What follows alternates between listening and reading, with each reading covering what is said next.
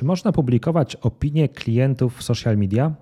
Ja nazywam się Wojciech Wawrzak, jestem radcą prawnym, autorem bloga prakreacja.pl i za chwilę opowiem kilka słów o prawnych aspektach publikowania opinii w social media. Po pierwsze, o jakich opiniach mówimy? Tak naprawdę o wszelakich.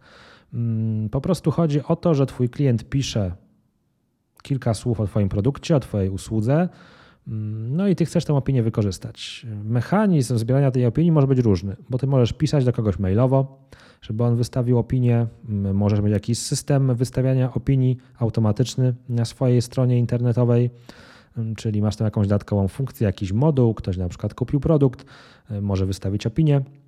Mogą być to opinie gromadzone za pośrednictwem social media, czyli masz jakiś tam e, zbiór opinii, które są dostępne na Twoim fanpage'u, są dostępne w Google Mapsach, są dostępne na LinkedInie. Tak naprawdę do tego wszystkiego znajduje zastosowanie jedna podstawowa zasada. I ta jedna podstawowa zasada brzmi tak, że jeżeli chcesz wykorzystywać opinię swojego klienta, no to musisz mieć na to jego zgodę. Mm, chyba, że publikujesz ją w pełni anonimowo, ale umówmy się, to mało pożądany stan, no bo w dzisiejszym świecie, kiedy my mamy uzasadnione wątpliwości, czy opinie opatrzone i imieniem, i nazwiskiem, i zdjęciem są prawdziwe, no to jakie mamy zaufanie do opinii anonimowych? Więc jeżeli chcesz rozpowszechniać w social media opinię klienta mm, z jego wizerunkiem, mm, z jego imieniem i nazwiskiem, z jakimś linkiem do jego strony internetowej, to musisz mieć po prostu na to jego zgodę. No i tą zgodę możesz pozyskać tak naprawdę y, w dowolny sposób bo tutaj prawo nie nakłada żadnej szczególnej formy. To nie jest umowa na przykład o przeniesienie autorskich praw majątkowych, która dla swojej ważności wymaga zachowania formy pisemnej. No to jest zgoda na posługiwanie się opiniami, na, zgoda na posługiwanie się referencją, mm, która nie wymaga zachowania szczególnej formy. Więc możesz na przykład zapytać w mailu, czy ja mogę tę opinię wykorzystać w taki w taki sposób. Jeżeli ktoś odpowie tak, zgadzam się, archiwizujesz tego maila i masz zgodę na rozpowszechnianie opinii. Mm, możesz wdrożyć jakiś automatyczny system odbierania zgody na taką opinię, czyli na przykład podajesz klientowi link, on się przeklikuje przez jakiś formularz i na końcu formularza ma na przykład checkbox ze zgodą na wykorzystywanie tych opinii. E, możesz też napisać wiadomość przez social media, czyli masz na przykład opinię, którą ktoś zostawił ci na LinkedInie, mm, kontaktujesz się z tą osobą przez LinkedIn i pytasz, czy tą opinię mm, z LinkedIna możesz wykorzystać na swojej stronie internetowej. I ten trzeci punkt jest szczególnie ważny. Mm, to jest taki mit, który często słyszę, że jeżeli jakaś opinia już jest w internecie, to ona jest ogólnodostępna, można ją powielać wszędzie. No nie, założenie jest wręcz odwrotne. To, że ktoś opublikował opinię w jakimś miejscu, to nie znaczy automatycznie, że godzi się, żeby ta opinia była publikowana w dowolnych innych miejscach. Dla przykładu, ktoś wrzucił opinię na Twój fanpage w ramach tych opcji zostawiania recenzji na Facebooku i to wcale nie, oznacza, nie oznacza od razu, że tą opinię może wrzucić do swojego newslettera, na swoją stronę internetową albo nie daj Boże do jakichś materiałów drukowanych promocyjnych. No nie, ten ktoś udzielił zgody, licencji na to, żeby ta opinia była rozpowszechniana na Facebooku, ale już niekoniecznie, żeby była rozpowszechniana na Twojej stronie internetowej czy w inny sposób. Więc jeżeli chcesz posługiwać się akurat opiniami z social media, mm, no to tym bardziej powinieneś uzyskiwać taką zgodę. No i tak naprawdę to jest klucz, to jest esencja. Pytanie jest bardzo proste. Czy ja mogę wykorzystywać opinię? Tak możesz, ale musisz mieć zgodę. Jeszcze jeszcze chwila uzasadnienia prawnego. Dlaczego ta zgoda? Po pierwsze dlatego, że jak rozpowszechniasz opinię, to najczęściej rozpowszechniasz też zdjęcie tego klienta, na tym zdjęciu jest widoczny jego wizerunek, a na rozpowszechnianie wizerunku musisz mieć zgodę, co wynika z przepisów ustawy o prawie autorskim. Co więcej, z tą opinią najczęściej związane jest imię i nazwisko osoby, która tę opinię wydawała.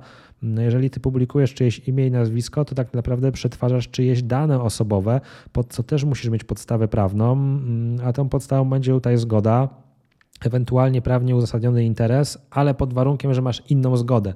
I to na przykład jest konstrukcja przy wizerunku, że odbieramy zgodę na rozpowszechnianie wizerunku w myśl prawa autorskiego, a jednocześnie opieramy przetwarzanie danych osobowych na uzasadnionym interesie, który polega na tym, że rozpowszechniamy wizerunek w oparciu o zgodę wizerunkową.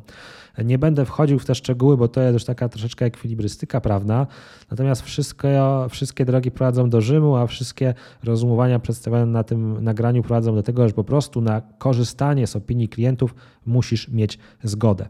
No i pamiętaj jeszcze, że jak jesteśmy przy tych opiniach klientów, no to mamy od 1 stycznia 2023 roku w wyniku nowelizacji ustawy o prawach konsumenta mm, i nie tylko po prostu wdrożenia dyrektyw europejskich, w tym dyrektywy Omnibus do polskiego porządku prawnego, mamy obowiązek informowania przy posługiwaniu się opiniami o tym, czy one są w jakiś sposób weryfikowane pod kątem pochodzenia od klientów, którzy faktycznie korzystali mm, z produktu, usługi, treści cyfrowej lub nabyli ten produkt, treść cyfrową, usługę.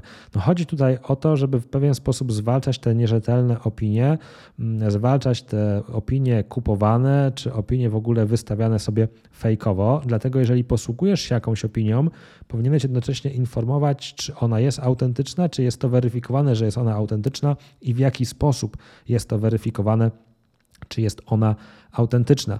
No najprostszy mechanizm może być taki, że po prostu ty piszesz zapytaniem o opinię tylko tych klientów, którzy korzystali z Twoich usług. Na przykład kupili od Ciebie jakiś kurs online, w związku z tym Ty widzisz, że oni go kupili i akurat na ten adres e-mail wysyłasz opinię. Natomiast prośbę o opinię. Natomiast jeżeli masz jakiś moduł opinii, w którym użytkownicy mogą automatycznie opinię pozostawiać, to byłoby dobrze, żeby wprowadzić jakieś dalsze zabezpieczenie, czyli na przykład umożliwić zostawianie opinii tylko tym klientom, którzy mieli złożone zamówienie w przedmiocie danego produktu bądź usługi i właśnie potem ten mechanizm weryfikacji autentyczności opinii opisać w jakiś sposób i informować o tym, gdy korzystasz z opinii. No najprościej jest się w tym zakresie po prostu posługiwać jakimś oddzielnym regulaminem opinii, który będzie mm, opisywał, e, w jaki sposób te opinie są weryfikowane.